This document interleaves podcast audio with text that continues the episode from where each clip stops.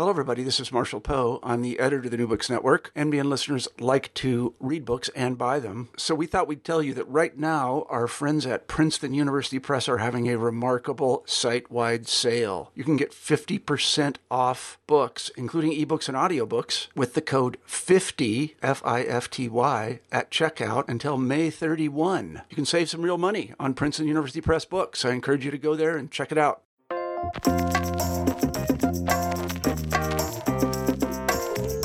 Hello, and welcome back to New Books in Language, a podcast channel on the New Books Network. I'm John Weston, and today I'll be talking with David Adger about his 2019 book, Language Unlimited The Science Behind Our Most Creative Power. David Adger is Professor of Linguistics at Queen Mary University of London, where he is head of the School of Languages, Linguistics and Film. He has served as president of the Linguistics Association of Great Britain since 2015 he has authored a number of monographs on syntactic theory, as well as the widely used undergraduate textbook Core Syntax A Minimalist Approach, published by Oxford University Press in 2003. Today, we'll be talking about David's 2019 book, out now called Language Unlimited The Science Behind Our Most Creative Power, also published by Oxford University Press. David, thank you for making time to talk to me today about your new book. Uh, what have you been working on lately?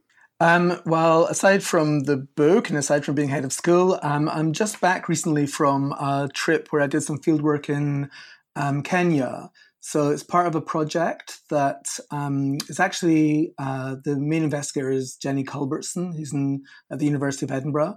But also involved are myself and Klaus Abels from UCL, and we have um, a postdoc, Alex Martin, on it. And that project is to look at the syntax of noun phrases in a kind of new and interesting experimental way. So, what we're doing is um, we're looking at this old observation that uh, Joseph Greenberg, a very famous uh, linguistic typologist, um, made back in, I think it was the 50s or 60s.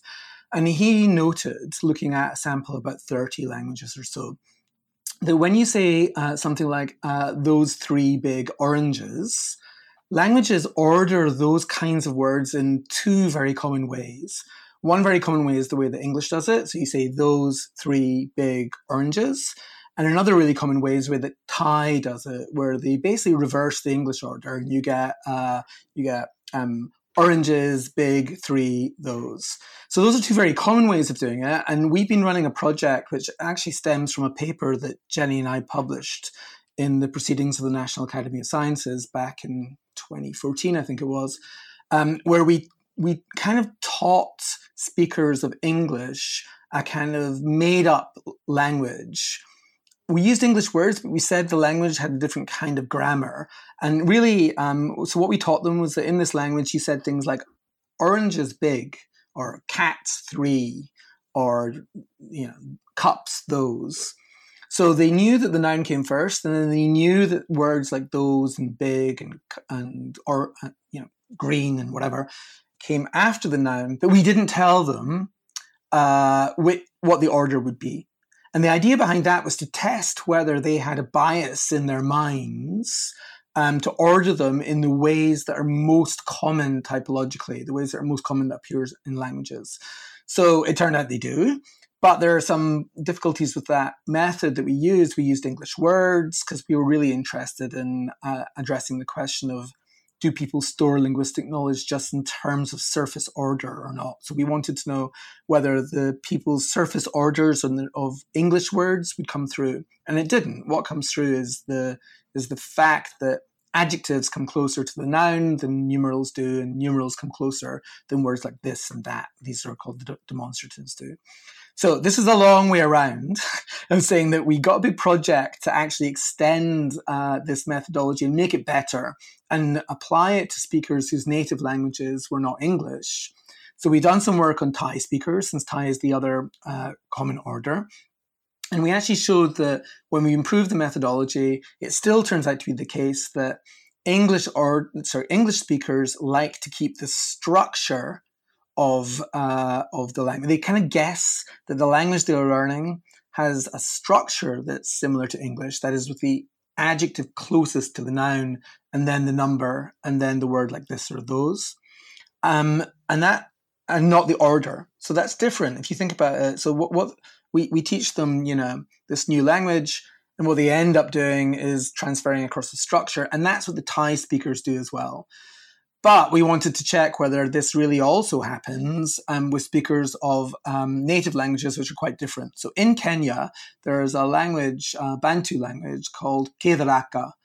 And in this language, um, they say the noun first, like you do in Thai, but then they have the English order after that. So you say something like um, oranges, these three big.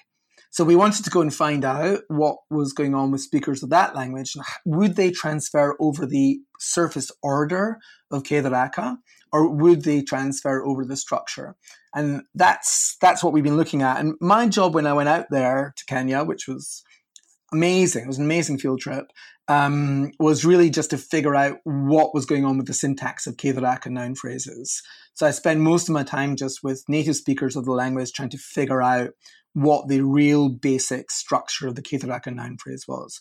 And I ate an enormous amount of goat and I got food poisoning and there was no showers and I had to shower with the water that I was making the tea with in the morning. And they had 24 hours a day. They were building things around us. So there was just like, you know, you could barely record anything because it was just the sound of hammers beating against bricks all the time.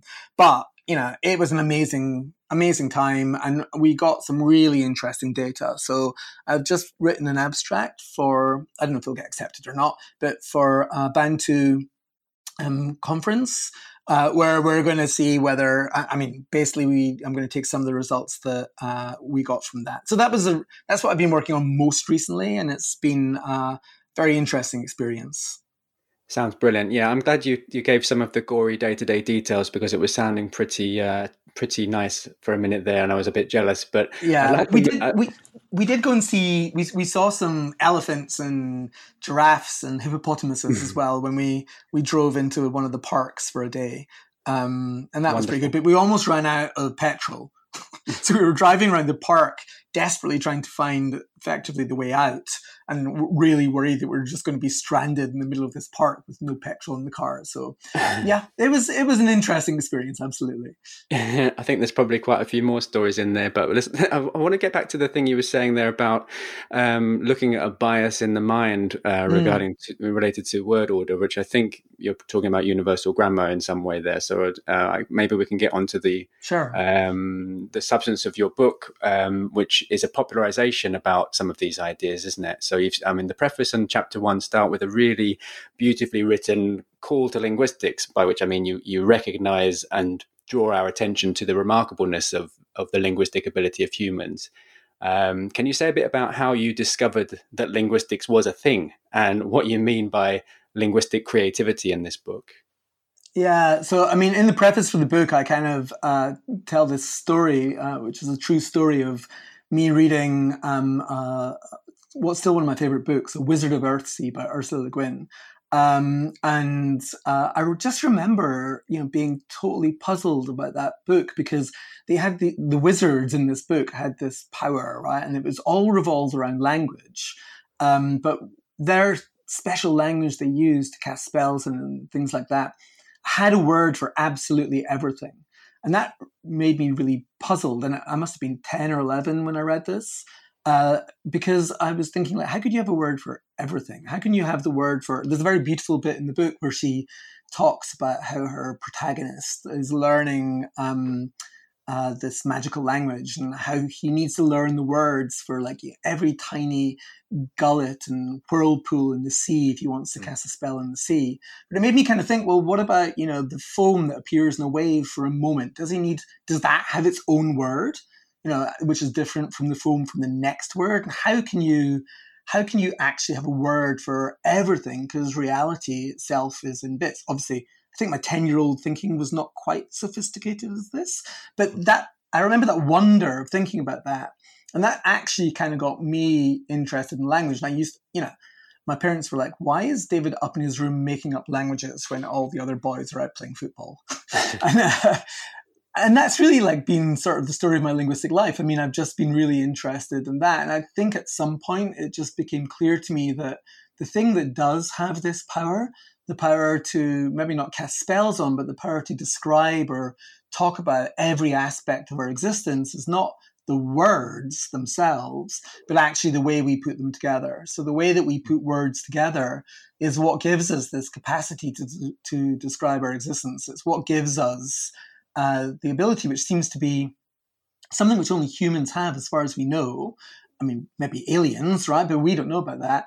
Um, to to both talk about the world as we see it, but also, I think, even more interestingly, to create worlds of the imagination. And uh, I think that's where a lot of what humanity's um, capacities for doing what it does, whether that's for good or bad, comes from. It's this, it's this ability that we have with language to create uh, ways of thinking that we wouldn't have before. And for me, that's that's uh, that's that's always been one of the most interesting aspects of what language is, and it's probably what drives my thinking about this. And you know, at some point, I discovered that this wasn't my question at all. it was a question that actually Chomsky had made very clear, and, and he points out that it was a question that Descartes had made very clear. And so this is a question that probably goes back into the mists of time, uh, people thinking about language, which is how what is what underpins what gives us this capacity to use language so unbelievably creatively so that's what the book's about at some level it doesn't really answer that question it doesn't say but it gives us a sense of what the mechanisms are in our minds that allow we humans to use language in this incredibly creative fashion. So that was kind of what, you know, I didn't even really know the book was about that when I was writing it. I thought it was going to be more you know, oh, how I'm going to explain linguistics to like people who've never done it before. But actually, mm. as I was, and I, I, was thinking of it as you know, paradox, and I don't know. At some point, it suddenly became clear that actually, this is what it was about. Mm. Um, so you've you've just mentioned what you're calling creativity in this book. It's not kind of creativity mm. in the in in maybe the everyday sense, but it's a special kind of linguistic creativity, and you and you link that to um, some properties of language, which is the what you call the sense of structure, which is um, yeah that we have an, a knack of telling whether a sentence is part of our language or not, or whether it's something wrong with it. Uh, then then you also mention the idea of compositionality of building up complex structures from small bits. Uh, and, yeah. and, and and the third strand that you bring in is the idea of recursivity of self similarity. And I wondered if you could say how those together give you this thing that you're calling creativity, your your notion of creativity? So I think like I mean I, I want to be clear about the notion of creativity. So it's it's the fact that I think what's really the most important thing is that we're able to use language creatively. So um, so use is very important, but to use something, there needs to be something that you're using. So uh, the question is, what are the properties of the thing that you're using that allows you to be creative with it. Mm. So, you know, when I, I mean, there's been a whole slew of things on Twitter recently where people are like, are like, today is amazingly weird creative sentence. And, you know, I think the most recent one was, it was something about, I'm going to make this up, but it was something about, you know, uh, zebras addicted to the taste of human urine were airlifted from a field in Arkansas or something, right? I mean, just craziness. I mean, this was actually described in the real world, but like, you know, it's totally crazy in a sense. So that's the creative use of language, right? That's what allows us to use it. But then to use something, there needs to be the something that you use, and it needs to have the properties that allow that creative use.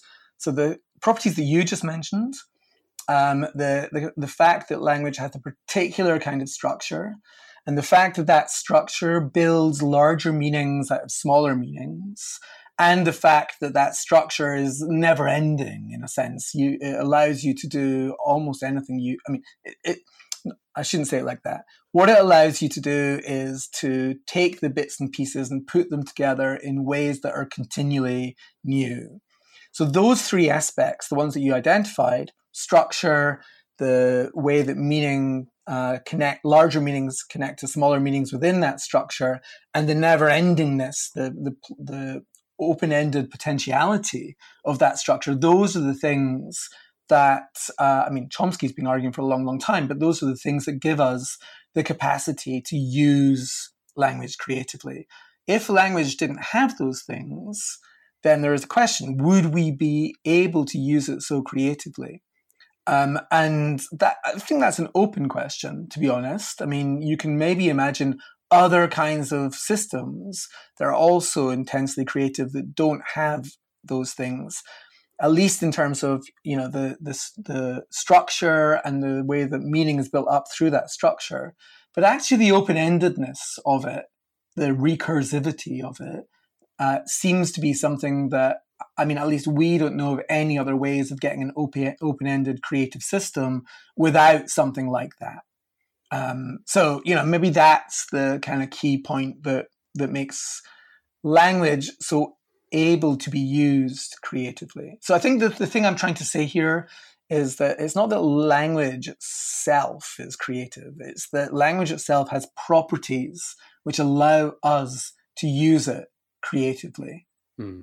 Does that make sense? Yeah, it does. Is that distinct? Is that kind of like the notion of generativity, or is that a distinct? It's very close. I mean, yeah. So I think it's very, very close. I, all of the, I mean, let's not get into kind of tiny little technical differences between words that mean certain things when you use them mathematically and other things when you use them in a more common sense term. But yeah, so the notion of generative grammar, which is the kind of the approach to grammar that Chomsky developed way back in the 50s and 60s, mm-hmm. The, the idea behind that is that it's a a way of thinking about what is the thing that's in our minds that give us the the the property of language which makes it so open ended. Um, mm. So hmm. that is, uh, and the answer to that is you need what's mathematically called a generative system, right? Uh, or uh, uh, which essentially enumerates an open-ended collection of things that connect sound and meaning across an, a domain which has no end to it. So I mean, then you get into the maths of it, and you're like, okay, mm-hmm. well, what kind of system can that be? Um, and uh, there's a question of what kind of system can it be, and also what kind of a system is it? Mm-hmm. So, what's the best theory we have of that system? And from my perspective, I think the best theory we have of that system, the one that answers that question best, is a system which is underlyingly generative at heart. And I think mm-hmm. most people who think hard about language agree with that. Not everyone, but uh, you know, even if you look at um, construction grammarians, for example, uh, who would you know distance themselves from this particular way of thinking, um, they will say that language has generativity. They will say that there is an open-ended combinatoriality to it. Um, it's just that they think that that open-ended combinatoriality comes through systems which are not specific to language, which emerge from other aspects of our cognition or of our social function or of other things like that. So I think even even those people that would distance themselves from Chomsky's emphasis on uh, on this creative capacity for language uh, still recognize that the, the generativity of language is something that's very very hard to get away from. I think it's a real you know, something, it's a really good insight into what language actually is. Mm.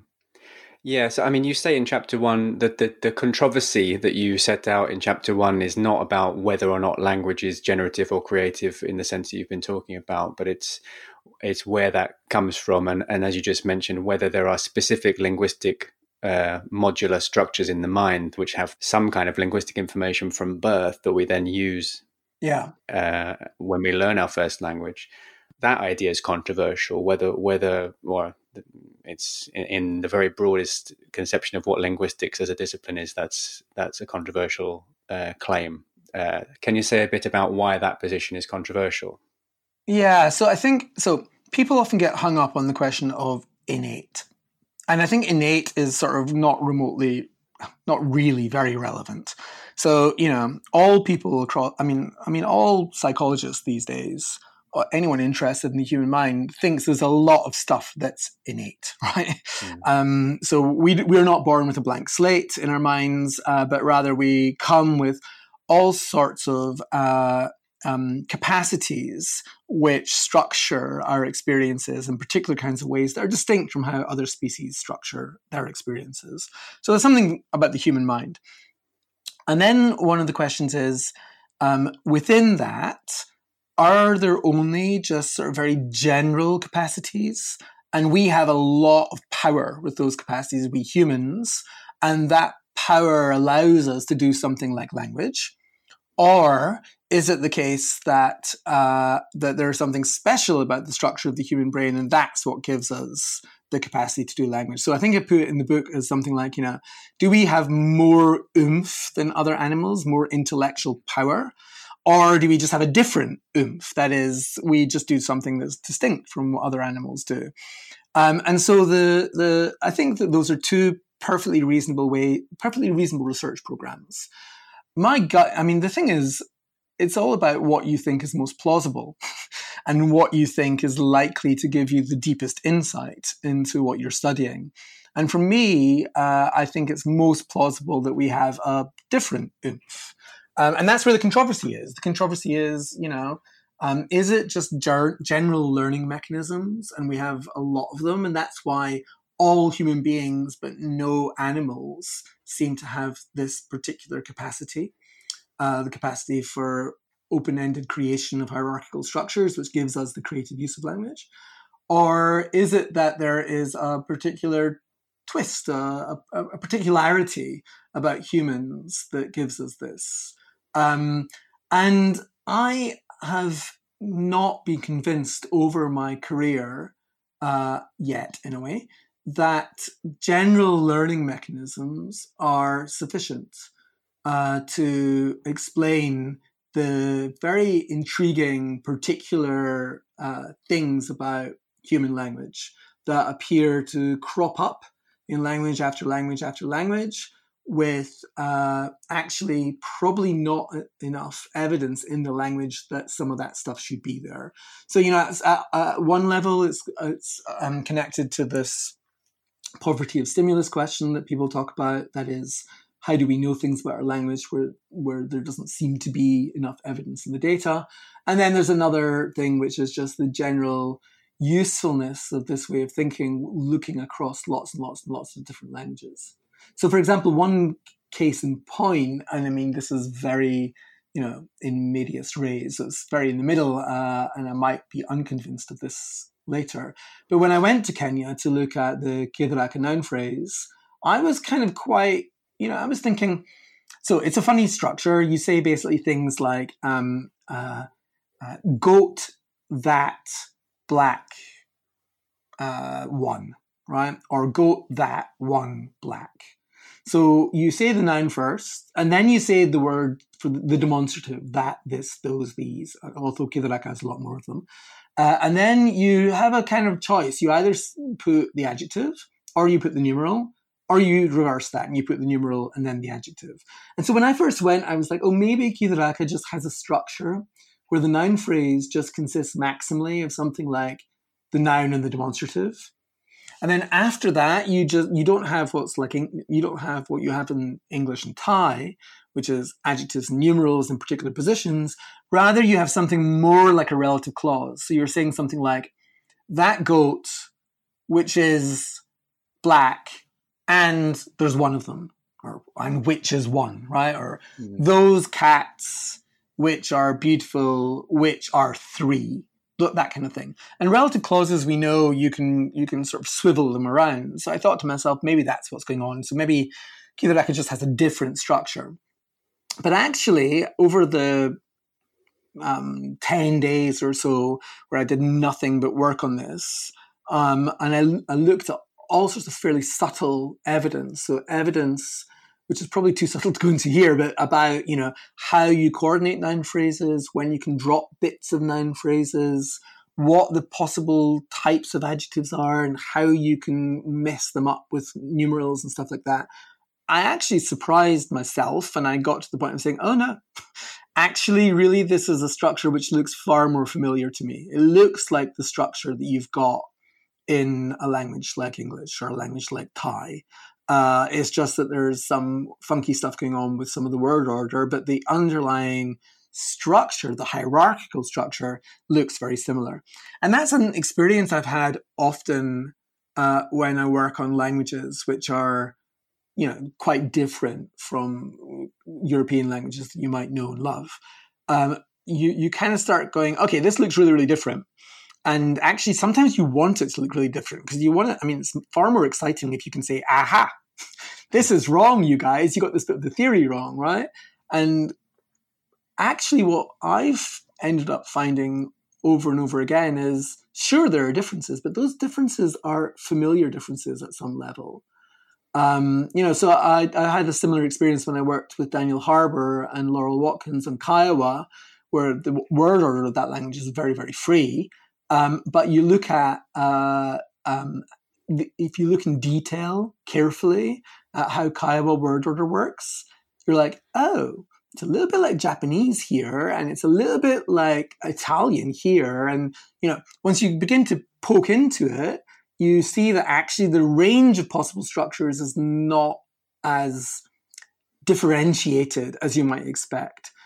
So all of those things make me feel that actually a research program that says there's something quite specific about language, and if we have particular hypotheses about what that is, that can really give us insight into what happens when you look at more and more and more languages.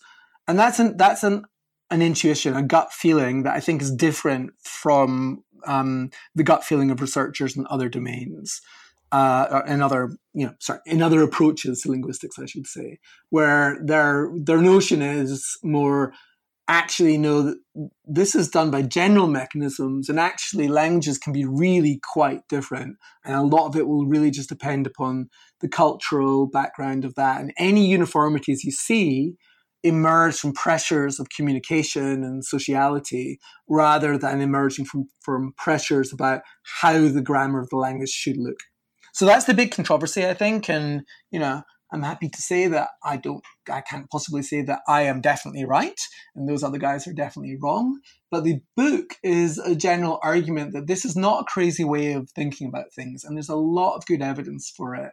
And it should be taken really quite seriously. And it can give us a lot of insight into how languages work. Two strands that come out of that, which you said immediately, were the idea that minimalist syntax is a, is a productive theory uh, and it can it, it, generates more questions and it seems to be getting closer to the answers and it matches the data across a wide typological field uh, with challenges. And and um, and yeah and that it provides the best explanation that you can think of. Uh, the most parsimonious explanation of, of that is something like um, syntactic minimalism. That's a scientific program a scientific approach to language and it and it may be that part of the historical reason why that hasn't been universally accepted across people who study language is because linguistics and the study of language isn't just a scientific enterprise, but it it goes into other areas in the humanities and arts, which tend to be a bit cautious about over applying very scientific approaches to to humans. Um, so maybe that's part of the historical baggage of the humanities. Or do you want to say something about whether that's related to having a scientific outlook? Yeah. So that's that's a really interesting point. Um, I mean, I think it goes back to the thing I said right at the very start, which is like, okay, well, let's try and figure out how we can use language so creatively. So there are two aspects to any answer to that. One is the word language, and the other one is the word use. so um, I think partly what you know what the generative approach tr- tries to do is to provide an understanding of um, some aspects of language which give it this open-ended capacity, but they don't try to explain how people actually use it. Right? Mm. So it's like, what is the thing such that you can use it?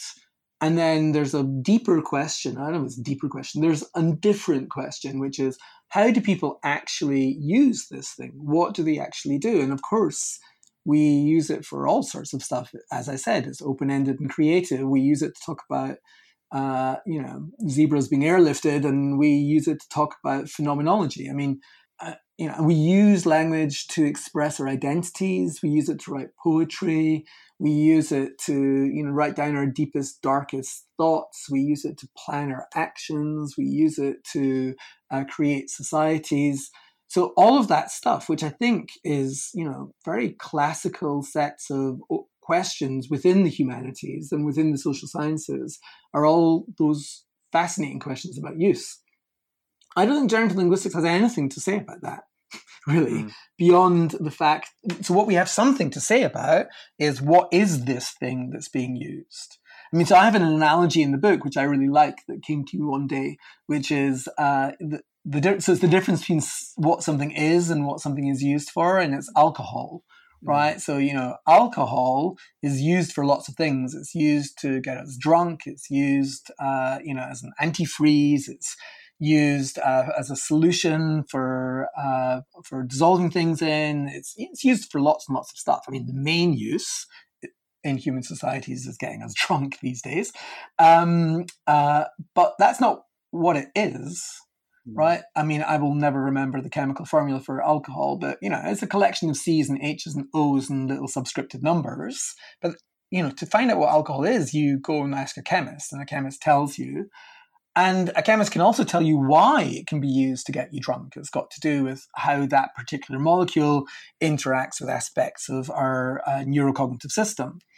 So I think that I see generative linguistics more along the lines of the chemistry bit. That is, it tells you what language is, what its structure is, such that that helps us understand what it can be used for.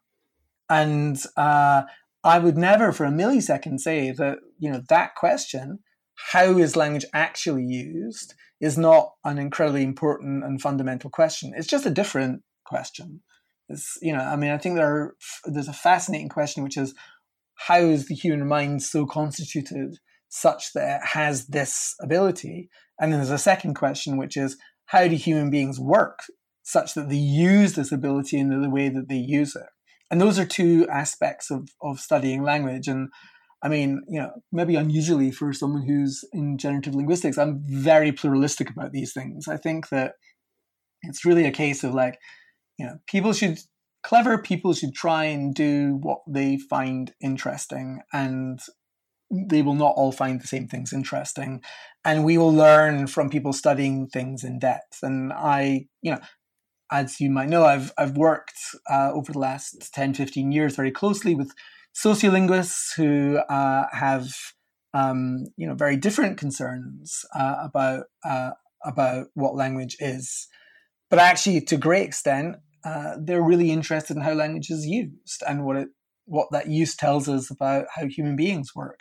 That's a totally fascinating question. I think that the two areas can absolutely talk to each other, and they they haven't talked to each other well enough over the last few decades. Um, but I think that they should do, and I actually spend a chunk of the last chapter in the book kind of going through how that might work. Wonder if you could talk about that now, since you're on the topic of uh, of the interaction between formal linguistics and sociolinguistics. A minute ago, you said that formal linguistics is kind of asking a question that doesn't really get at the same fundamentally the same thing as sociolinguistics. Yet, you know, you've collaborated with sociolinguists do you feel like you've been looking at different parts of the problem without really meeting, or do you think that you've actually been illuminating each other's work at a theoretical level? I think that we have been opening questions which might lead to later illumination. um, I, I, I mean, I think that so some of the work that I've done with Jen Smith and Jenny Cheshire, uh, I think um, has been very focused on trying to understand particular data so looking at you know how variation works and me building sort of theoretical models which can explain uh, you know the range of variants that you see and possibly even the frequencies of those variants but understanding at the same time that uh, those frequencies are perturbable of course by uh, by you know the how how things are used depending upon register depending upon uh, you know socio- sociological um, categories. So know, I think that there is absolutely a way to bring the two ways of thinking together, and I hope that you know some of that work that I've done has helped do that. But also, I think that there are demarcations. So actually, in the book, I kind of point out that you know, so if you have a if you think about uh, language in this kind of generative way, um, you know, you want to say, okay, well, there is a thing, there's an aspect of our, our cognitive systems, our mental systems, our psychological makeup that uh, looks like this, and this is the thing that gives us this create the capacity to use language so creatively. So, you know, I kind of sketch out what I think that that and not just what I think, but what the field thinks, the minimalist syntax field thinks about that. Uh, um, so you have something which is essentially uh, it takes discrete elements, it combines them in hierarchical ways, uh, composing meanings as it does so in a never ending fashion. But that thing is, you know, it doesn't see, for example, the continuous aspects of language. And that explains why grammars uh, tend to not have rules which refer to continuous aspects of the grammar. So we don't have grammars where, you know, to mark past tense, to mark that something's happened longer and longer and longer and longer and longer ago, you have a longer and longer and longer mm. and longer vowel or something like that. That kind of iconicity uh, is is not. I mean, you certainly see it in the fringes of language, but it's not embedded into how grammars work. Um, so you know, why is that? That's because the core generative device just doesn't see continuousness; it sees discrete elements. But that doesn't mean to say that that continuous stuff is not absolutely then available and usable uh, in sociolinguistic ways. So you might use vowel length to mark sarcasm. You might use, uh, you know, um, the height of vowels, uh, variability in the height of vowels to mark your identity as, you know, as a uh, someone who's really kind of go-getting and fashionable, or someone who's laid back, or whatever, right? Um, so all of these things that are continuous are available for us to use in uh, ways of marking sociolinguistic categories. Similarly, with frequency, I think frequency works a bit like that as well. If there are multiple ways of saying something, then you can alter the frequencies of those to mark some kind of some aspect which is not grammatical, but which is important to the message that you're communicating. Um, so in the last chapter of the book, I kind of point out that you know the generative approach actually you know provides ways of thinking about what the structures are, but actually leaves a lot open that can then be uh, modulated uh, to signal aspects of sociolinguistics. And of course, that's a, there's a feedback to that, right? So that those sociolinguistic uh, uh modulations may end up being brought back into the grammar in some particular way, um, uh, marking something which is more grammatical again, because new generations of speakers might co-opt some of those things to to mark a particular grammatical feature. So I talk about some of the work that Jenny Cheshire and I did on uh, multicultural London English, where we looked at relative clauses and showed that at least for the speakers we looked at at some point, those speakers were using variants of how you mark a relative clause, whether you say who or that effectively, um, in you know the boy who I saw and the boy that I saw, whether you use that to mark topicality or not, um, and you know so so all of the, that variance can be used for purely sociolinguistic stuff, but it can also be used for marking information structure and register, and that can feed back into the grammar um, in a limited fashion. I don't think it feeds back in that it doesn't bring in the sociolinguistic categories, uh, but that sociolinguistic um, use can shape the kinds of ways that grammars uh, develop. Um, so I, I, think that there's absolutely really interesting and fascinating and exciting uh, ways for sociolinguists um, to talk to generative syntacticians, morphologists, and phonologists, of course, uh, about um, you know about how we can understand language in a more holistic kind of fashion. In in, in chapter two, uh, um, just going back to this idea about um, what I think you referred to a second ago as the fringes of language, where you have, you know, it, using emojis, you can you can repeat the same symbol, yeah, in analogous way to lengthening a vowel for sarcasm. Exactly. Can you say a bit more about um, the case of emojis and the use of symbols in language? I always feel like I shouldn't really say anything about the use of emojis, considering uh, Gretchen McCulloch has just uh, published an absolutely fabulous book about about internet language, uh, and really you should ask Gretchen about those things. Um, uh, I mean, in the book, I don't really say anything I think that is is uh, too surprising. I actually build off of some of Gretchen uh, and Lauren Gawne's ideas that um, the emojis are sort of like metalinguistic gestures. Um, that is, that they're they're not really like part of the grammatical system of a language. uh, what they do instead is they add uh, different aspects of meaning to the messages that we convey. Um, so Lauren and Gretchen have uh, some work where they showed that you know, as you just said, you you repeat emojis over and over again to you know have a stronger message uh, in a sense. And um, we do that with some words. So you can say yeah this is a red red red red car or something. But it's not really something which is you know at the heart of how grammar works uh, it's something uh, which is really a different kind of meaning. Actually, I touch on this in the final chapter as well, where I talk about uh, some of Chris Potts's work in pragmatics.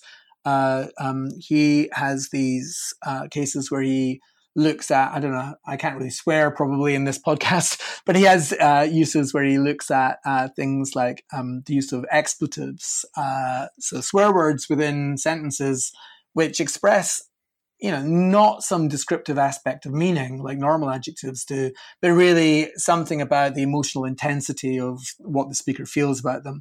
So we have all these aspects of language and they're fascinating and should be used. You know, and there's uh, there's recent work on uh, onomatopoeia and uh, all sorts of you know, I, I, I, when I said fringes of language, I, maybe should have said fringes of grammar. That makes more sense they're, they're totally interesting and absolutely completely worthy of study. And I find them fascinating because they tell us about the use aspect of language, right? And they tell us also about how grammar structures some aspects of our meaning and how things that are extra grammatical structure other aspects of our meaning. So I make an argument in that final chapter that some of the Chris Potts works uh, were so if you say like you know a bloody don't want to bloody see that bloody idiot again you know that bloody is uh, is being I don't use the word bloody in the book actually, but that bloody is uh, is um, a way of mildly expressing your irritation, and it's kind of interposed linearly throughout the structure at certain points. But and it has, uh, but its grammar is a different kind of grammar from the grammar of other adjectives, for example, and that linearness of it is again something that is not really, in a sense, seen by the grammatical systems, and that's why it can be used to express this other dimension of meaning. You distinguish the use of emojis as signs uh, from sort of uh, natural linguistic science, maybe we could call it that. Um, but mm. is that distinction then about this continuousness versus discrete representation? Because you also bring this idea of an extended symbol in as well. Yeah, so I think it's it's partly about that. It's also about. Um, so I have a discussion. I, get, I guess this comes a bit later on in the chapter where I discuss constructed languages. Um, it's it's also connected to the question of what kinds of meanings can be in grammar. Um, so you know we can have all sorts of kinds of meanings in words, right? So if you take a word like I don't know, giraffe or something like that, uh, you know, there's there's a complex meaning in that word giraffe, right? Um, and uh, that's a meaning which is a bit fuzzy at the edges.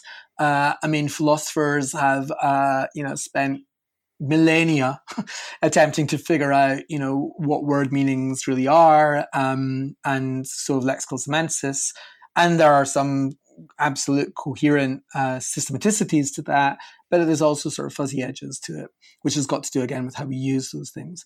Um, grammar, it's really interesting, I think, that grammar tends to um, end up focusing on the same concepts over and over and over again in different languages. So, you know, the concepts of, um, you know, how to relate the speech act, the act of speaking to the local situation, whether that's in time or in space, for example. So that, that gives you tense and it gives you location, and those things are very often grammaticalized. The other aspects of the speech situation, right? You know, the uh, whether the speaker considers it to be a dangerous situation or not, for example, those things don't end up being inside the grammar per se. You don't have, uh, you know, a verb inflecting not for tense, but whether the situation is dangerous or not, mm. and so on, right? And that that's kind of you might think, oh, maybe that's just something that's missing. But what's really fascinating is that actually, you know, notions like tense or notions like evidentiality, which is another thing I talk about in the book, which is, you know, how much evidence the speaker has for the uh, the thing that they're saying. Those things appear over and over and over again in languages, very unrelated languages, and yet dangerousness just doesn't, and mm. other useful, other potentially useful things don't. So grammar seems to co-opt some subset of the vast range of concepts that we humans have, and it seems to ignore some other subset of those concepts. And that for me has always been really interesting. So, I mean, is that really true? If it's true, I think it is. If it's true, how are those concepts co-opted? Why are it why is it that it's those concepts that are co-opted? And when they get co-opted into grammar, why do they organize themselves in the way they do? and do they organize themselves in a fairly uniform way? So that goes back to the discussion about the field trip to Kenya. You know, there's a sense in which the concepts of, you know, color or or uh, modification of a noun by some property of that noun, and the concept of counting the numbers of those nouns, and the concept of identifying those nouns, those things tend to be sort of uh, tend to appear in a particular configuration with respect to the noun itself. So modification is close to the noun, and then you have number, and then you have the identification, the this or those or whatever. You know, that's what it looks like. And then you have languages like Kitharaka where it doesn't look like that. So then you go and look at them in depth and you're like, oh, it does look like that. So, you know, I think it's really fascinating that it's just some subset of, of all the concepts we have that end up in grammar and they end up, when you look carefully, being organized in very similar ways across grammars. So those are things that we now go back to this general question about, you know, are you know, is there something specific about humans that makes us different from animals, our different oomph? And I think this is this is some evidence for different oomph, right? That we hmm. have specific concepts we co-opt into grammar and not other ones, and they are mm-hmm. organized when they're co-opted in particular kinds of ways. That's a different thing from the creativity. That's something that constrains that creativity in a sense. Right? Yeah. It constrains the expression of that creativity, and that that is part of what I would say is universal grammar. And I think that you know the evidence, as far as I'm concerned, for that is very strong. Mm-hmm maybe there's a way of deriving that. I would really love it to be the case that there's a way of deriving this from other things. So uh, Martina Wiltschko has uh, a book out where she attempts to do it. Uh, Gillian Ramchand has been working on on this set of questions for a while and also attempts to do it in different ways. I think all, these are all really interesting attempts, but I think we're really at the start of this research program. So I think it's a very fascinating research program. Mm. Have I wandered away from what you asked me? I may have done. Sorry. Very far indeed. I just wanted to ask you a couple of follow up questions just to uh, about the um, those concepts out of the fuller range. You know, you were saying the, the uh, danger or non danger is never grammaticalized. It's mm. never made into a, a morphological part of a, a, mandatory ending. In a, uh, whereas something like evidentiality, which we don't have in the same way in English, uh, in some languages that is a that is a bolt on ending for a word. I yeah. saw it or I heard it from from yeah. somebody else. You have to mark that ma- um, compulsorily every time you use a verb. Um, but do you think that that set? I mean, you just kind of said you hope there's going to be some nice way of deriving that set and only that set from some first principles. Yeah. Do you think that is going to end up being part of the the language module? Do you think that is going to be something that is linguistically specific, or do you think that that's likely to come from more general cognitive tools? So here's here's a way of thinking about this, which I think is a way that maybe everyone can get behind, but maybe not. Uh, it's a way of thinking about it that Peter Svenonius and I sketched out in a paper back in 2015. Um, I think it was published in Frontiers in Psychology. I'm not sure. Um, and it goes like this. Uh, so you know, there's all these concepts, and some of the that are just part of you know our conceptual system, and some of them get used in language. Um, so those concepts can come from outside of language, absolutely, but there has to be a little, a little twist or a little, you know, like like a hook. If you imagine you've got a little bit a hook which sort of says, okay, I'm going to use this for grammar And that little hook just hooks out into the rest of the brain and hooks in. It grabs hold of tense, say, and it doesn't grab hold of dangerousness, right? So it's just the hook, in a sense, that is universal grammar. Mm. And you can even think of this uh, with respect to the notion of the generative device itself, the thing that creates structure. Maybe that is outside, maybe that's a general thing in general cognition. But we need to still say that there's a hook from the linguistic thing, something linguistic that says, I'm using this, I'm using this gen, you know, maybe it's a plan making or who knows, but I'm using that in language. Hmm. Right. So the universal grammar bit sort of reaches out into the rest of cognition and grabs the thing and pulls it in to grammar. So maybe all there really is of universal grammar is the set of hooks that combines all these various other things that in our, are in our minds in a particular kind of way. That's not what Chomsky says, right? So that's not what um, the Hauser Chomsky Fitch famous article said. Um, but you can imagine that, right? You can that would be a way of saying this is a view of universal grammar that says it's the configuration in the human mind of all of these various kinds of, of, of things that are not you know not specific to language, but they're pulled into language in a particular kind of way. I think that probably lots of people could get behind that. I'm not sure if everyone could. um, uh, and I think that maybe even something like that is true. Um, I don't think that we have evidence that that's how it works. Currently, you know, I, I would say that the evidence is stronger that there is something quite specific about language that works in particular kinds of ways. But that's just maybe because I don't understand how to deal with the really intricate peculiarities of uh, of human grammatical systems, except by saying that.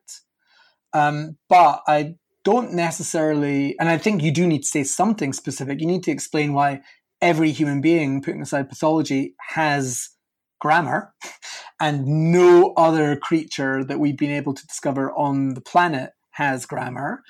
There needs to be something to be said about the human mind there, right?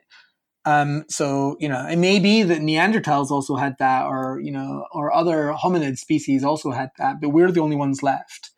So you know, it could be that that is a very highly specific thing. It could be that it is just purely we're just more generally clever. I don't think that's correct. But it could also be that our general cleverness is kind of pulled into a particular configuration that the human brain has that says use this and this and this and this for language and not that, that, that, and that. And all of that might be what we, that, that might be the sole content of UG is a collection of hooks that hook out into the rest of cognition and say, use these things for language. Mm. Did that make sense? That does make sense, yeah. So that speaks to whether these things ultimately end up being called part of the language module or, or whether they are part of general systems that are co opted by the, the language module. Right. So they're general systems, but the language module does co-opt them mm. would be that that perspective yeah. Yeah thanks for that. You talk about a lot of other strands of evidence or, or reasons for thinking or modeling or explaining what universal grammar could be. And in chapter three where you introduce this um, a sense of structure this notion of sensing or having an awareness of linguistic form um, can you say a bit about just back to basics of linguistic evidence? Why does the fact that structural ambiguities exist count as evidence for universal grammar well, I don't think. It, I mean, it, it counts as evidence. I don't think that that counts as evidence for universal grammar per se. I think it does kind of. Well, let me let me nuance that in just a second. Um, so, if we take uh, um, an example of structural ambiguity, um, so I think I, I use one in the book about a pot dealer mm. who got off of uh, one count of um, something dubious he was doing um, because uh, you know he would have got an extra penalty if he'd been dealing drugs near a public park or playground. And his lawyers argued that um, that since he was dealing drugs near a private playground. Yeah. It didn't count. Um, so there's a structural ambiguity there that the lawyers took advantage of. Um, and I guess what structural ambiguity shows us is that the linear order, just looking at the pure linear uh, string of words, isn't sufficient uh, to explain how language works. Because structural ambiguities are there, but then they vanish when you uh, when you structurally modify the sentences, um, as everyone will know from you know baby linguistics if they've done that. So I think that um, this is really an evidence for the sense of structure rather than for universal grammar. So the sense of, and I give lots of other evidence in that chapter to do with um, what's called syntactic priming, and I give evidence from neurolinguistic experiments and so on, um, just to sort of show that we humans, really from an incredibly early age, when we have a bit of language, you know, sort of aimed at us, the way we try and organize that uh, in our understanding is by cutting it up into hierarchically structured uh, configuration. And that just seems to be what we do. For all the evidence from how languages work and from neuro-linguistic and psycholinguistic experiments suggests that, and virtually everyone agrees with it. I mean, there are some people who don't, but virtually everyone, virtually all linguists do. So that's not evidence for universal grammar because you could imagine, of course, that you know maybe this hierarchical structure comes from something else. But it is evidence for at least the version, weak version of universal grammar I just gave, because then you might ask, so why don't some languages just work on the grounds of linear organization. Yeah. Right? So why is it the case that, you know, we don't know of a language where, for example, subject verb agreement um, really pays attention to the closest noun phrase? Well, we do know very few cases that I might talk about in a second in very particular configurations with coordination. But in general, you know, subjects agree with, sorry, verbs agree with their subjects they don't agree with the closest noun phrase inside their subject. And that's quite surprising because generally subjects only have one noun phrase in them. So, you know, kids learning a language would have a vast amount of evidence that they should just agree with whatever the closest noun phrase in the subject is, because that closest noun phrase will just be the only noun phrase.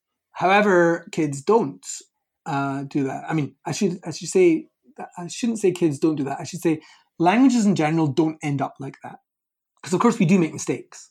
Uh, so you know you do find um, errors where people will agree with the closest noun phrase. I yeah. bet you, if you look through this transcription, you'll find a ton of them. um, but actually, the the way that languages work work in general, they don't do this, and it's it's true not just for written languages with you know co- complex codified grammars. It's also true for uh, you know languages which have never been written down.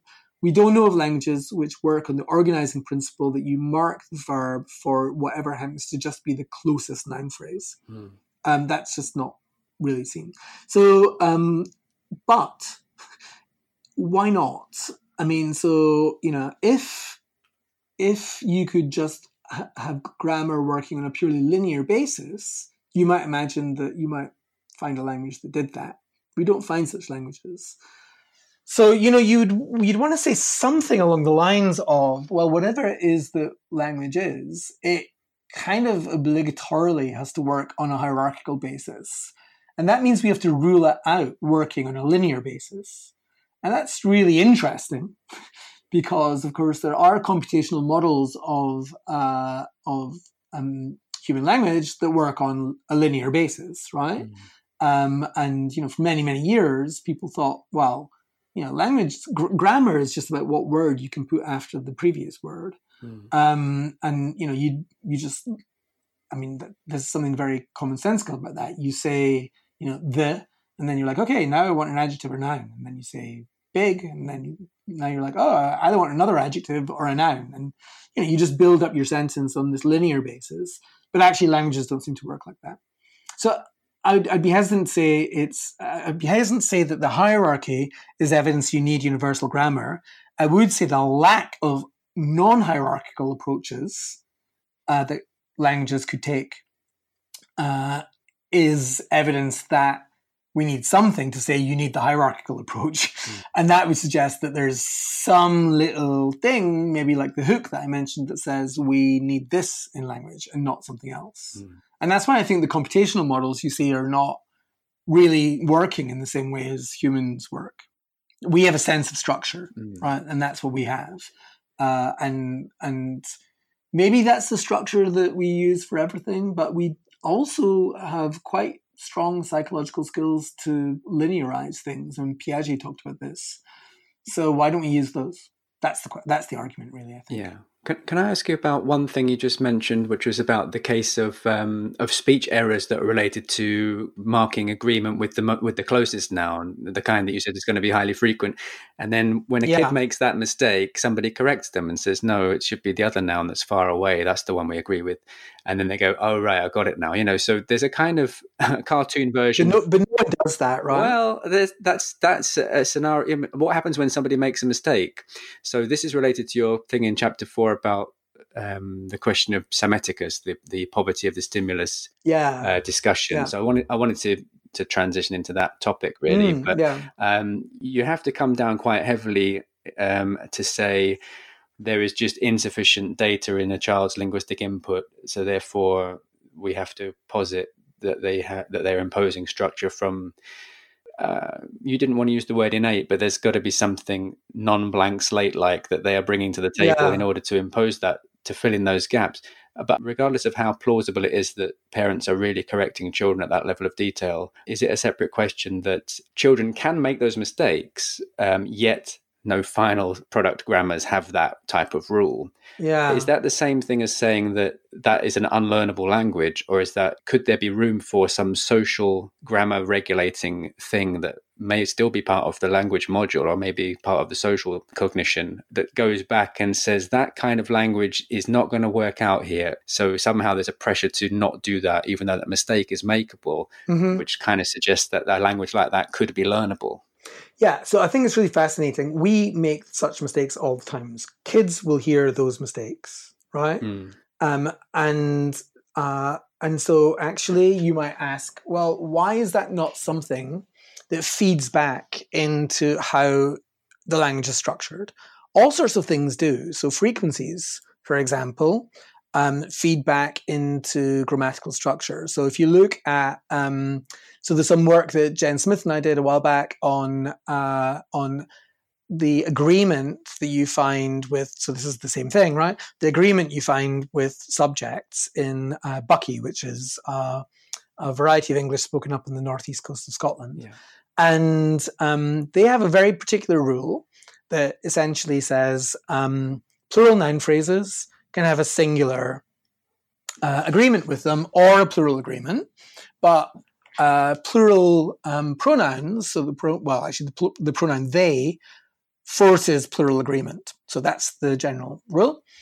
Um, and we looked at different generations of the speakers, and the old speakers, um, they use this uh, rule irrespective of the type of verb.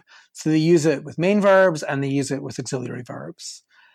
The middle generation use it more with auxiliary verbs than with main verbs. and then the younger generation again use it more with auxiliary, even more with auxiliary verbs and main verbs. And you know, I I don't know if Jen's uh, she probably has done this by now, but I bet you if we look at the youngest generation, they're only using it with auxiliary verbs. Hmm. So that would be a grammar, right? I hmm. mean, you've now got a new grammar, which is you have this particular rule for agreement and it occurs just with auxiliary verbs and not with main verbs. Why is this? Well, auxiliaries are really common and main verbs aren't. So there's more evidence for this for the auxiliaries. And so you get this kind of classic sociolinguistic change. But what you end up with is, although it's done by frequency, what you really end up with is a grammatical difference. So what the what you end up with is really um, the auxiliary verb does this, and not just frequent verbs. So the verb say is very frequent, but it doesn't do this, right? you could you, you might get some varieties where you know some verbs hang on so in shetland certain verbs still invert in questions like the verb no can um, so so you do get these kind of archaic things that hang on for a little bit but generally what happens is a, a change goes to completion and that that change can be affected by sociolinguistic factors totally mm. weirdly when we go back to your question about the mistakes made with these uh, with uh, so it, the classic examples are something like, you know, uh, the keys to the cabinet is on the table, mm. right? So where you've got keys plural, cabinet is not the subject, but it's singular, and then you say is, yeah. right? Or vice versa, the key to the cabinets are on the table. So uh, those are those kinds of cases where you you get what's called an attraction error. You say the verb, and uh, it its form depends upon the immediately preceding noun phrase. Mm. So here's the question. Why isn't it the case that some variety of English, for example, has ended up making that its grammar in the same way as Buckie made its auxiliary verbs and not its main verbs undergo this particular agreement rule. Yeah. And that sort of tells me that there's something different between the two cases, mm-hmm. right? That is the um, the Buckie agreement rule depends upon grammatical categories: subject, auxiliary verb, verb. Whereas the putative rule, where the attraction error would end up being a grammar, would have to depend upon linear order, linear adjacency. And it just seems to be a fact that grammars change along the direction of grammatical categories, you know, the, the kind of contours that the grammatical categories carve out for you, but they don't change uh, along the direction of, of just one word being directly adjacent to the next, mm. which is weird, right? the structure matters and the, the, the just linear adjacency doesn't.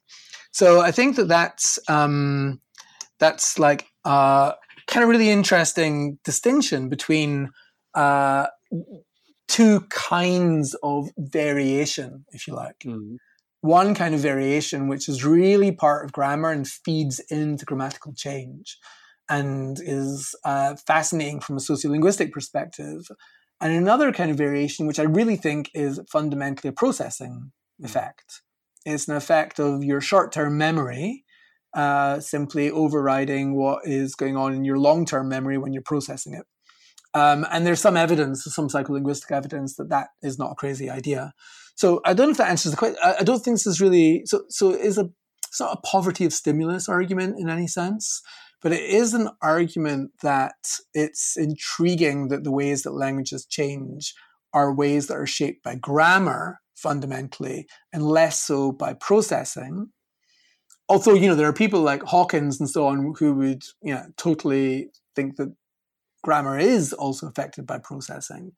And uh, I think that there are, are aspects of processing which do affect grammar, but they tend to be aspects of processing uh, of structure and not of linear order. Mm. And I think Hawkins would agree with that.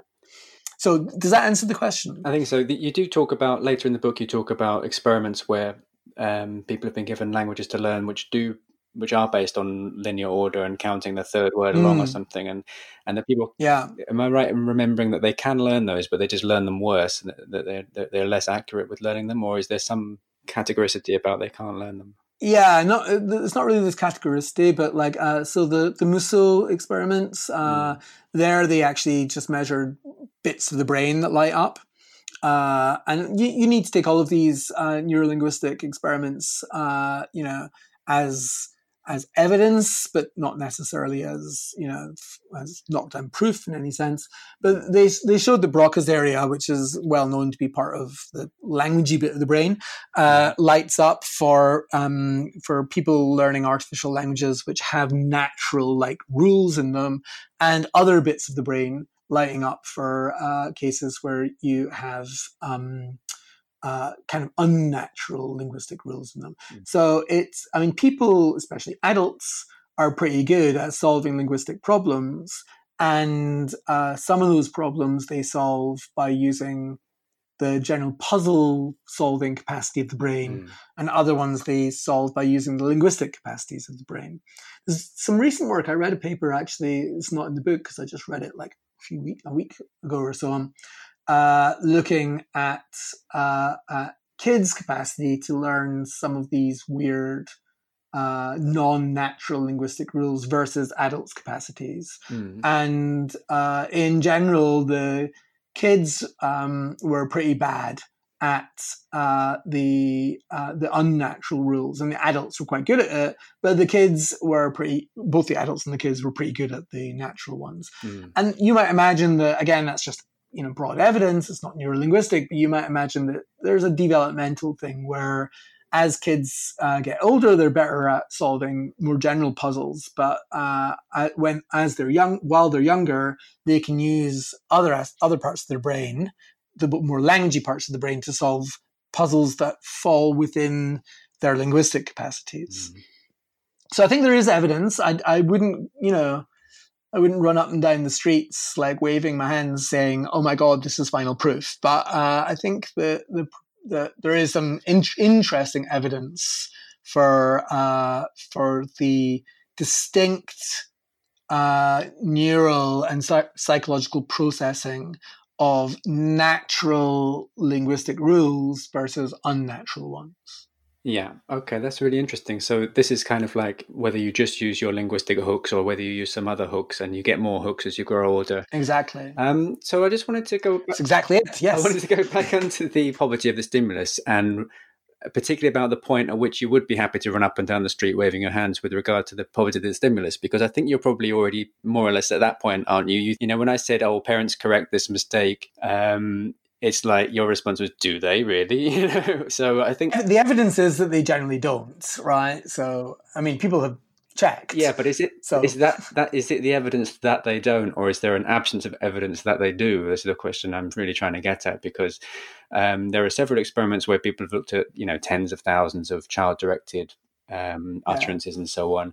I always wonder, isn't there some possibility that they could have also been reading a book at the same time, or that grandma came in and said, "Oh, you shouldn't speak like that." You know that there are so many informal routes and life is so messy that how do you control this it would be unethical to restrict a child's development to the extent that would really yeah. nail the poverty of the stimulus argument. I mean that that that is that is the Psammetichus question, yeah. right? So like you know the the ancient ruler that Herodotus talked about, who was meant to have put uh, a brother and sister on an island and or in a hill somewhere and not let anyone talk to them mm. uh, and then see what language they spoke.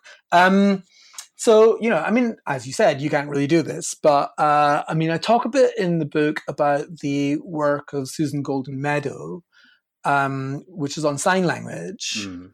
Uh, um, and there we have something which is a little bit like a naturalistic version of that experiment in as much as if you have um, kids who are profoundly deaf, it's quite common that they don't have deaf parents. And so their parents aren't able to sign to them. They can't use sign language with them. So the kids don't pick up sign language. And what they do instead, because they want to communicate, obviously, is they do use gesture. Mm. And if you look very carefully at that gesture, like Goldin-Meadow has, then what you find is that it has a number of what you might think of as the hallmarks of combinatory ability that we talked about earlier on. Um, so I think that, that that kind of evidence, and then obviously evidence from what happens when these individuals who are called home signers get together and start signing to each other, then you tend to get something which begins to look more and more like a complex language. Those kinds of evidence makes me think make me think see, I just did one of yes, those, uh, those things. those kind of evidence make me, what, what, what? Anyway, uh, um, th- that kind of evidence makes me think um, that uh, there is something going on where the mind is shaping the linguistic, the data that comes in uh, in a way that uh, is consistent, at least, with how languages work in general. So there's a I discussed this um, case uh, in the book of uh, Chiapas, a, family of signers in Chiapas, Mexico, who um, essentially developed a sign language, a family sign language, because a number of them were, congenitally deaf, which has these uh, classifier structures in them. So when you when you count something, you can't just say those two chickens.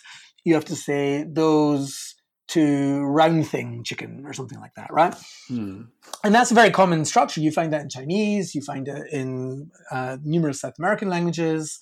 Uh, it's it's called a classifier structure, uh, and it has very common look to it across languages. People have even argued, for example, that the plural mark in English is just the same thing as the classifier is at some level. Um, so, um, where did they get that from? is the question. Mm. They're deaf. Uh, they don't speak the uh, the surrounding languages, and uh, and they come up with classifiers. How does that work? Mm. So I think, I mean, and that's just one case. I think there are lots of cases like that. So those are cases where you make the input incredibly poor, right? Mm. So, uh, you know, the input is very, very, very poor because they can't hear any of the people talking to them. Yeah. They can see their gestures, um, but they can't hear them talking to them. And what they do is they end up with things that are, I, I'm not going to say they're, you know, they've got perfect, you know, fully functioning rich language, but they end up with things which look very familiar to linguists. Yeah. Um, and they seem to have the combinatory ability that we talked about earlier on. And uh, so if that's not in the input, where is it coming from? And actually, um, Goldin-Meadow and Charles Yang and others have done kind of careful statistical analysis of um, the structure of the these signers' gestures over a long period of time, and also their carers' gestures. Hmm. And you can show statistically that they have very, very different signatures in terms of how they combine. Hmm. So there's something. So the kids are doing something the parents are not doing with their gestures, and the kids are doing something which looks like language, as far as we can tell. And yet the kids are not getting any linguistic input because they're deaf and no one's sign, no one's giving them sign language. Hmm. That that strikes me as a fairly. I wouldn't quite be at the point of running up and down the um, street with my hands waving because all of these things are, you know, all of these things are subject to analysis. I am not an expert in sign language, so you know, other people might say, "Yeah, I'm, I'm not sure that it's exactly this or whatever." So, but those kinds of things make me cautiously optimistic that the the claims that I'm making are not crazy, and that's partly what I wanted to say. I wanted, you know, with this book, I just want to say this is a very insightful and sensible way of looking at Yeah. language. Uh, don't dismiss Yeah, it. I mean, one way I would want to immediately dismiss it would be to say, just to ask uh, the question about Golden Goldin-Meadow's research, the question about what input those kids have had. So they they they definitely haven't had you know a signed language input because their parents couldn't sign hmm with a native like ability. But hmm what, what who's to say they haven't been reading Spanish or something? I don't know if they these pre. Well, they're too young. they're too young to be reading. Okay, Oh yeah, okay, all right. Well, no, it's a good good point. They don't they don't have any Spanish or English or whatever. I mean, they just mm, they don't have that other language. This is their only mode of communication. They're too young to uh, learn to read, or they're illiterate. Right. Yeah. The other point would be about um, whether there's some kind of general feature pool where such that each kid has one grammatical thing that they manage to negotiate with their parents, and then when you bring together 20 kids with Hmm. complementary uh, grammatical elements, that they can combine those together. I'm not denying the fact that they would need to have some bespoke linguistic Yeah. hooks in the mix here, you know, but but there could be. Uh, The, my question is really about how certain we can be what the balance of input versus stuff that was on their slate Yeah. at birth. I don't. I don't think it needs very much. I mean, like, uh, I mean, I, I guess the question is, okay, so what are the alternative analyses that are compelling? Mm, Um, and you know that that would be so. If you look at the Nicaraguan case, people have argued, well, actually, some of those kids had some sign language from some other places, and maybe that would be enough, and so Mm. on. Um, I, I mean, I again, I'm not an expert on on uh, the complex and fairly controversial details of that, um, uh, and I know that there's a controversy about it.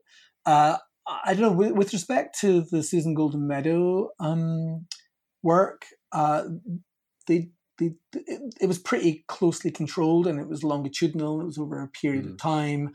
Um, I don't Hmm. think that there was evidence that the kids had from other signers um, as to how to do stuff in sign language.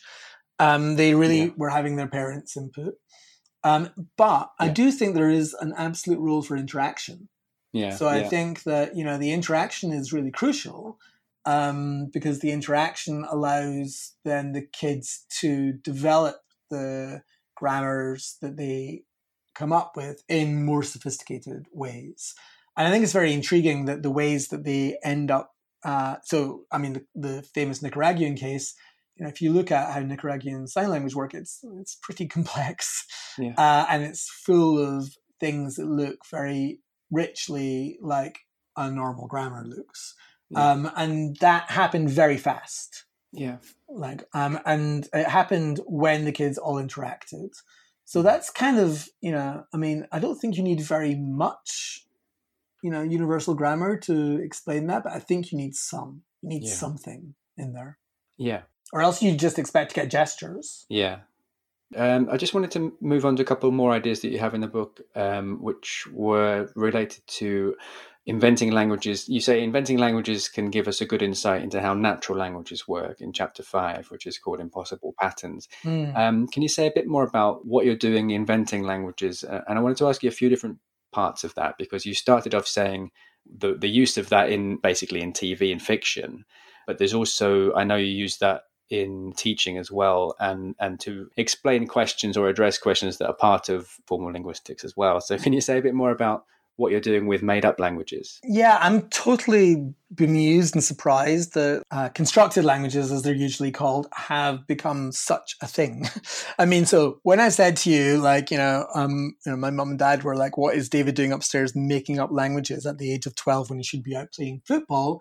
You know, I, I mean, that's what I did. I was kind of a weird, nerdy kid. Um, and I think there are a lot of weird, nerdy kids out there doing something quite similar, and we know that from people like Tolkien and stuff, Yeah. right? Um, but the constructed languages uh, as a hobby um, idea has been something that is almost thought to be. I mean, shameful is too long is too strong a word, but pe- you know, people are, who do that there's something weird about them, right? In fact, Tolkien has an essay um, about this, a really nice essay actually called uh, "A Secret Vice," which is about making up languages rather than anything else. Um, and so I started using it in teaching a few years ago. Um, I mean, linguists have always used made up languages in teaching because they're more amenable to creating problem sets than real Mm. languages are. Um, but actually, I started teaching a class um, a few years back where I thought it would be a cool idea to get um, students to use all the linguistics that they knew to build their own languages. So it came out of this experience I had where a TV program asked me to make up some languages for them. And so I hadn't done that for quite some time, uh, but it's such fun. It's such a, it's just a fascinatingly fun thing to do. I totally love it. Um, and of course, like, you know, I've been doing linguistics for like 30 years now. So I know a lot more than I did when I was 12. So my languages look a little bit better than they did then. but yeah, and, and um, I've I find like the students really get into it. They do all sorts of crazy things, like they record songs in their language. They make these really beautiful uh, art pieces with their language. So it really engages the students to to think about quite complex linguistic issues. I mean, I think some people started it thinking it might be a doss, and then we, when we got to lecture lecture th- three, and I'm telling them about Navajo internally headed relative clauses or whatever, they're like, "Oh no!" Um, but I, I think that you know it's it's a great way to teach, and I've actually been extending that um, and beginning to use it. So I'm working with a, a charity called the uh, Centre for Literacy and Primary Education here in London to use essentially getting kids to create languages as a means of improving their engagement with reading. Hmm. So you can get them really to develop their phonological awareness, which is a really focal part of reading, by getting them to begin to make up words, to understand what words they can make up, what sounds they want in their words. I get them, you know, I've been mainly teaching teachers how to do this, um, but we do a thing like we we create an island. The kids then populate the island and they give it names and they have words for volcano and whatever. And they can have a lot of fun drawing, and then they develop a writing system for it. And I ran a summer school where I did that for secondary school kids, and I'm about to work with another with a librarian to do something very similar. Um, uh, another secondary school, so it's it's a I think it's a technique this idea of making up languages that you can extend across the whole educational lifespan. And of course, it's reasonably trendy these days because you've got not just things like Klingon and the Elvish languages from uh, Lord of the Rings, but we have really rich use of created of, constructed languages in, uh, say, Game of Thrones or in Avatar. Uh, where I mean, the Game of Thrones ones made up by David uh, Peterson are really impressive languages, and they are integral to the plot of those uh, of those um, TV programs, and they are heard by millions of people. Mm. So it's you know it's a very cool thing I think, and and the kids like it. I have great deal of fun teaching it. But then connected to that, you know, I think you can also you know we've been using them as linguists and teaching for many years in some fashion or other. But I think you can also use them in science, and so the work that I mentioned with uh, Jenny Culbertson um, earlier on that uses made up languages. We we've made up a language called Napio, uh, and we that language uh, it's pretty minimal. It basically has three nouns and like four words for colors and three words for numbers and two words for this and that. Um, but we use that with our speakers of English and with speakers of Thai and with our speakers of Kitharaka. And we modify it a little bit depending upon their native language. And we use that essentially as a means of testing out what um, inherent biases they might have to organize uh, the adjectives and numerals and nouns and so on in their languages. So you can use it scientifically as well. Um, and we've been using it scientifically in syntax, which is a bit new. Uh, but people have been using it scientifically in uh, phonology for quite some time now, Mm. uh, making up using made up languages to test aspects of phonological awareness and phonological rules. Wow. So yeah, I think it's a it's a really cool thing. And in the book, I kind of use made up languages also as a means of a thought experiment, right? So Yeah. you know, if you make up a language, you can think beyond what a human language is, but that means we need to think what is a human language? And you know so that that comes out i think in you know like for example in the film arrival there you have a language which is meant to go well beyond human languages. Uh, and I, I use in the book not that example but various other examples which attempt to say well you could make up a language that would be like this but human languages don't work like it Um, I wanted to come back to a couple of things you just mentioned, which are, I mean, you you started off by saying this was a geeky thing upstairs, you know, uh, socially isolating kind of enterprise for a, a lot of kids, um, and then, but now it's kind of, as you said, it's popular with Game of Thrones and so on. So it's kind of like Revenge of the Geeks, you know, um, its time has come. Yeah, Um, totally. But so that's great for getting children interested. Um, but you also talk about authenticity of the language and that it's integral to the plot and that you were concerned when you were making up a language for Beowulf, I think it was that you that you that you Yeah. knew this thing had the potential to become a whole a whole social ecosystem with people learning it and and that it would be very important to them. You know, which and, it totally didn't right yeah, but it could have done. It could have, it still Uh, yeah that's true You know, that wasn't language i don't think yeah it still could, uh, but but some something you know the the I don't know if it's true, but they, I I've seen it cited that Klingon has more speakers than Welsh, that kind of thing. You know, so yeah the, yeah it, and it becomes a, an important part of people's life. So there's the kind of people taking it seriously and getting something out of the out of the fiction that is kind of valuable as an art, as a piece of art. But there's also the kind of um, legitimizing this nerdy interest and showing children that this is um, Mm. it's okay to be interested in something uh, um, like, as esoteric as this, and and actually it can tell us real things about what humans are like. And look, there's such a thing as linguistics that you could study if you want to do this as Yeah. a career. totally So it's ticking a lot of boxes. But with regard to the social justice dimension, there's also this idea of using a, lang- a constructed language to achieve some social end. And you, you mentioned Le Guin. I don't know Le Guin's work much, but I know she wrote a book where there was a language that grammaticalized gender in a way that avoided using male and female dichotomies. Do you think do you think I there's think- any role in in this conlang stuff within either within the teaching or just more broadly to explore those kinds of social justice uh, equity dimensions?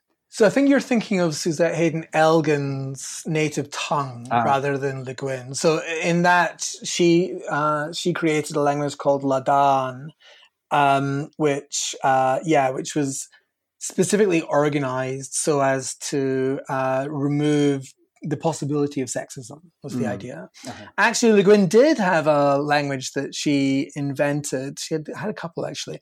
Uh, one uh, for a book she wrote called The Dispossessed, Mhm. uh, which is about an anarchist colony in a moon. And that language, uh, Pravic, I think it's called, uh, that language uh, doesn't have um, any way to do um, to do possession, Mhm. right? because it's anarchist. You can't own anything in an right. anarchist society. It may also not have had gender, but I can't remember that. Mm. Um, so I think that the, the, I mean, you could even think of Orwell's Newspeak, hmm. right? Mm. Like in 1984. So there is a sense in which this is this is essentially a Sapir-Whorf type question, mm. right? So how much does language control thought? And if you make up a language which looks in a certain kind of way, can that then control the thoughts of uh, the people that speak it? And that's been a trope in science fiction. There, there are many, many science fiction books which have done that. Some good, some not so good. There's there's one called uh, there's one by Jack Vance, I think, called The Languages of Pao, which is quite intriguing. That's worth a read. Um, and there was another one called The Embedding, where like they tried to teach kids uh, how to do multiple center embedding in their language. So anyway, yeah, there's there's a bunch of uh, people who uh, have written that because it's a fascinating idea. Of course, as linguists, we know that any strong version of the Sapir-Whorf hypothesis is total rubbish. So um, the best you can get is a very weak version of the Sapir-Whorf hypothesis. It's not even clear to me that that's true. Um, where you know if you have certain words, certain lexical items, then uh, some of your um, uh, mental tasks become speedier. Mm-hmm. Um, or and there is work by uh, Boroditsky which claims uh, something can be true for grammat something similar. Uh, is true for grammatical gender, where grammatical gender speakers of grammatical gender languages have particular connotations for particular kinds of words. Mm. But I mean, I don't, I don't even buy that. And to be honest, it it's so far away from the things that these science fiction writers have been talking about that it seems incredibly uh, barely relevant. So I think mm, that the chances yeah. of you using constructed languages in this kind of method are, you know, there are there are no hopers. But mm. I do think constructed languages are great for thinking about language they're yeah. great for teaching about language and they can be great for researching language as well. Yeah. Yeah, I, I, think that's more the angle I was going for as a thought experiment that you could use, you know, if you're going to use languages to teach about grammar, you could also use them to talk about gen uh, sexism. You know, you could use them as a pedagogical. Oh, I see. Yeah, no, totally. I, am um, sorry, I'm maybe no, yeah, but yeah. But obviously, there are still debates going on today about whether to, you know, discourse around the use of pronouns. Uh, yeah, uh, that's a that's a hot topic for right wing commentators to get annoyed about. Yeah, um, people choosing their own pronouns. And I noticed that your first example in the book used the used the name Pat, which you then refer to as singular they. So this is kind of I do well noticed. Yeah, my a little, my a little flag went up. a good flag, I hope. Yeah, no, yeah, that you might want to talk about this. Yeah, yeah. Oh, well, I mean, I I I did that just because I uh why not? Mm. It's you know I yeah. I mean, one of the th- one of the things that I think is uh, interesting in writing a book for a popular audience is you want to reflect the diversity of the field that you're in. Yeah. I mean, you'll notice all the way through the book. I mean, there's, I mean, I think, you know, in terms of uh, authors I cite, there's a roughly even balance in terms of gender. Mm. Uh, you're right. I start off the book with a non binary character called Pat, who mm. I use singular they for obviously i'm a gay man so there's numerous uh, examples throughout the book which uh, just reflect aspects of uh, of different people's kinds of lives mm. and different re- relationships um, so yeah for me uh, i guess it's important when you uh, are putting something out there that it's a reflection of yourself so you know i mean this book is you know unapologetically about generative linguistics mm. But that doesn't mean to say that all these other things are not important or interesting to me. Um, and you know, I do pick up on the sociolinguistic stuff near the end as well. So you know, part of uh, part of that is just making sure that actually the book itself uh, is is reasonably diverse, and mm. and that people who might pick it up and read it. Uh, who um, you know are not coming from a highly privileged background will go, okay, yeah, linguistics is a kind of cool field because people are very accepting. Mm. And it's true. Linguistics in general is a very accepting field. Yeah, that's that's kind of what I was getting at with this social justice thing. So from from the idea of saying geeks come and join us, you know, uh, people who use non-binary pronouns come and join us you know this is yeah. I, I, got that sense from from reading it so that was really nice i'm really pleased you did I, am I'm pleased you did yeah i wanted to ask about whether that is a kind of you know can that social justice dimension and the idea of giving back to the your research participants as well that that idea of mm. reciprocity when you when you take people's time and and, and interview yeah. them in an intense way and learn about their language what how do you give back to that um, society you know or, or, those people those individuals at least um, it, is that just part of being a good person who happens to do linguistics or is that part of linguistics itself that that social reciprocity and, and justice angle? Are they separate things?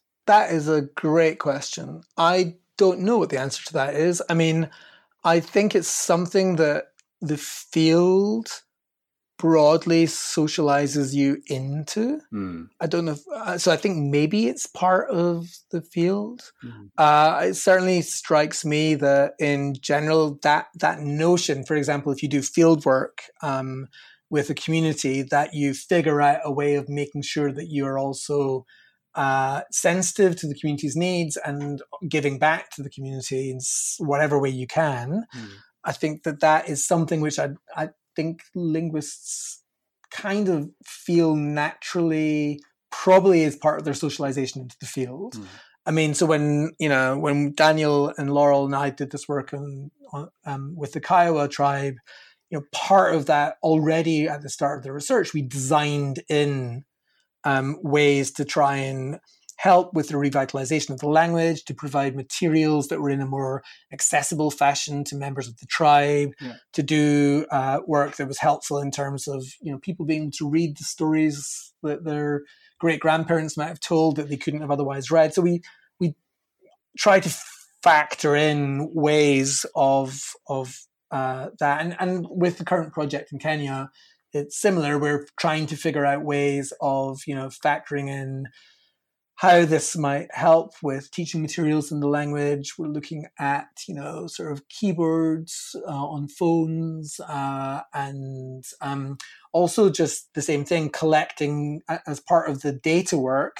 We're also collecting stories from the local region that we will hope to then transcribe and publish and record uh, and make usable to local people and so on. I mean, uh, you kind of got to work with the community mm. to figure out what they want as well. But I think, I don't think it's just being a good person. I think uh, that it is something that people in our field in general are sensitive to mm. and want to do somehow. Yeah, um, I just this this relates to you know on the one hand this um, inclusive pronoun use, but then you drew the line. I don't think you explicitly um, attacked linguistic prescriptivism anywhere in this book. I think it was quite um, you know you you didn't take that on uh, in uh, which is legitimate. I think to avoid doing that because you kind of legitimate that discourse by by engaging with it some in some way. Yeah, I, I decided not. I mean, I mainly didn't do that because there are so many books out there mm. on linguistic prescriptivism. Uh, you know, so there's Lane Greene's recent talk in the wild side. There's virtually everything that David Crystal's ever written. There's, uh, you know, Rickford. There's, I mean, actually Gretchen's book. I, mm. uh, uh, um, there's lots of them, right? Lynne Murphy's book and so on. So I think uh, I was just steering clear of that. I don't know whether it was a mistake. I don't know whether people will still come to the book with a kind of prescriptivist view in mind, but uh, um, I just didn't want to tackle it for mm. for. It wasn't so much not to legitimate the discourse. It's mm. more I felt that it was uh, something that's already being mm. tackled very well by other people, yeah. and it has the capacity to kind of take over yeah, everything yeah. if you start talking about that. Fair enough. Yeah. Yeah. Just to let the other side, the real stuff, take over for a bit. Then the last couple of things I wanted to ask you about is if you could briefly say something about, in particular, binding, binding theory, and merge, which are two, Gosh. two, yeah, just quickly in the last few minutes. Just a few minutes. So binding theory and merge, yeah. but you, you devote chapters to those, um, but why yeah. are those particularly good um, examples of your general thesis in this book about this uh, specialized language uh, structures? So let me take. Uh, so I wanted to say two things. One is going back to the whole question of the creative use of language. I wanted to talk about what it is about us as humans that that gives us the capacity to do the creative use of language. And one theory of that, uh, which I wanted to put forward, is merge, uh, which is a very simple theory that essentially says um, that language really is organized along the lines of self similarity. So I start off that chapter with a kind of, you know, take a deep breath Mm. And then I talk about how the the uh, air goes into your lungs, and the lungs branch and they branch and they branch again in this kind of self similar fashion, where each branching is like the previous branching, and that's an organization of the world that we find all over the place. This goes back a little bit to the hooks, mm. right? Mm. And we find this in language as well. And we can think of the hierarchy, the sense of structure that I talked about earlier in the book, as being derived from this very simple process whereby um, linguistic structure branches and branches and branches in a very in a similar way over and over and over again and that's what gives you that branching gives you the infinite capacity i mean obviously not infinite use because we're not infinite beings, but it gives you, in principle, an infinite capacity.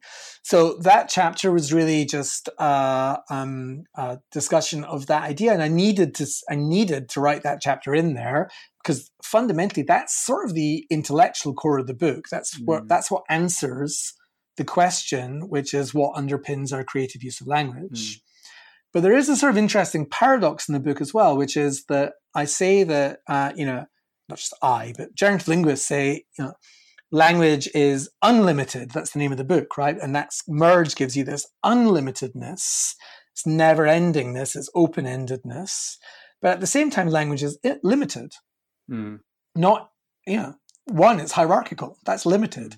Two, if merge is right, the hierarchical structure is binary, not ternary or quaternary or whatever that's also limited. Three, it involves discrete elements, not continuous elements.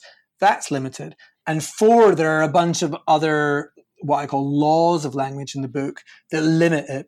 So I think of it a little bit like um, I think of uh, prime numbers. Sorry, not prime numbers. Let's say even numbers. There's an infinite amount of even numbers, but you know, three and seven are not in them. Mm. So you can have something which is unlimited in one sense, but deeply constrained in another. Mm. And I think that that's what human language is like. So I so the reason to talk about binding theory. So binding theory is just how noun phrases and pronouns uh, can be used to refer to the same entities. So if I say, you know, uh, you know, Anson said he was tired, he and Anson can refer to my partner, mm. right?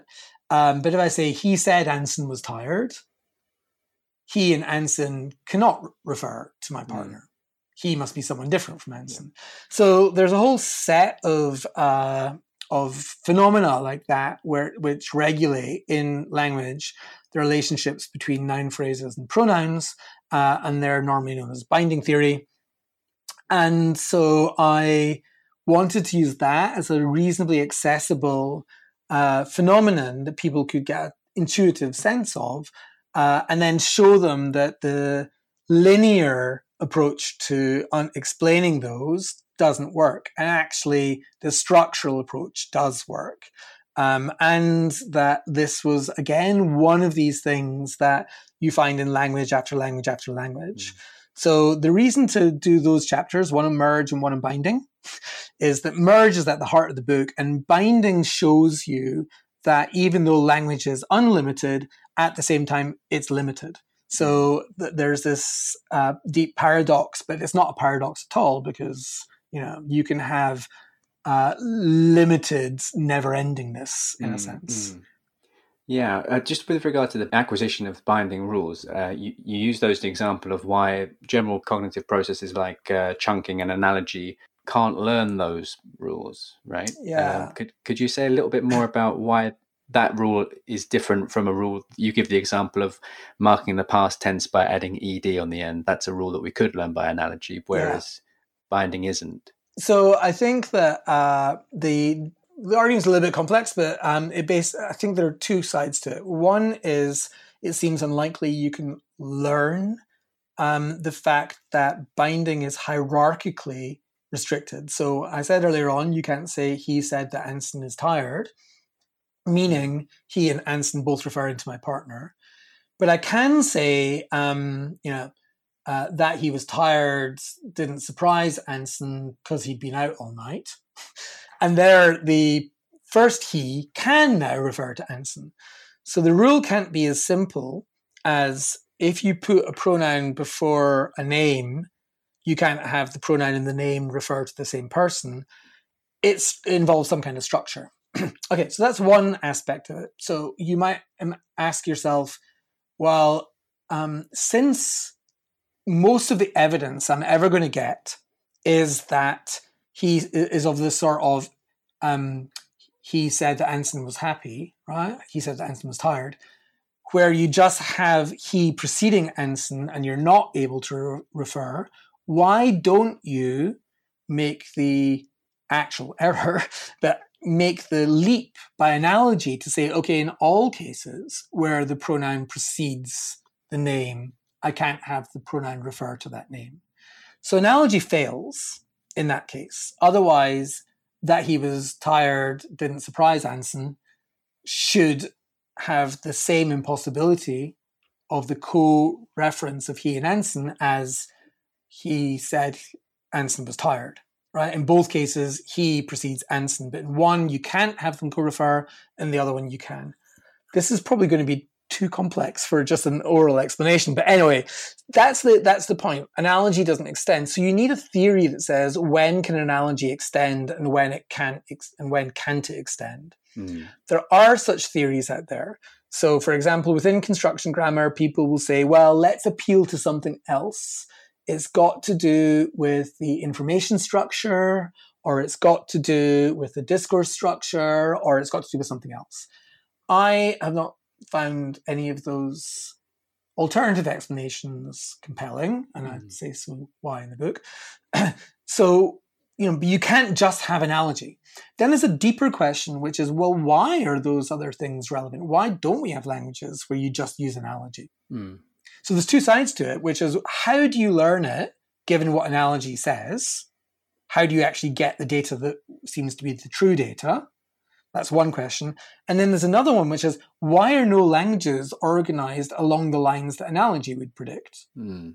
Both of those require or ask for a theory of, you know, what the actual data is. So um, you know, and I think that uh, I think that the alternative theories are are not as uh, uh, they're certainly not as compelling to me. So I go back to this paper that I mentioned earlier on uh, that Peter Svenonius and I wrote, and we actually spend a long time in that paper looking at examples like, you know, uh, every woman said she was happy, um, where she has to co-refer with each woman that you're thinking about, right? Mm. So every woman said she was happy. That can have a meaning where it's like every woman. So you know, woman A said woman A was happy, woman B said woman B was happy, and so on. Mm. Or it can have another meaning, which is all the women said independently said that you know Susan was happy, mm. one particular woman, and those that ambiguity goes away sometimes and it comes back some other times. It again depends upon structure. I mean, the chances of learning that by analogies seem to me to be implausible. And in the book, we went through an alternative, sorry, not the book, sorry, in that paper, we went through an alternative theory of this, um, of, of this approach, which appeals to, uh, appeals essentially to information structural effects. And we just showed it doesn't work. Hmm. So, you know, that's proper linguistics. And I didn't really want to put that in the book because it gets very complex. And one of the things that I discovered when I was writing this book is that linguistic arguments are highly complex. I mean, so you just discovered that.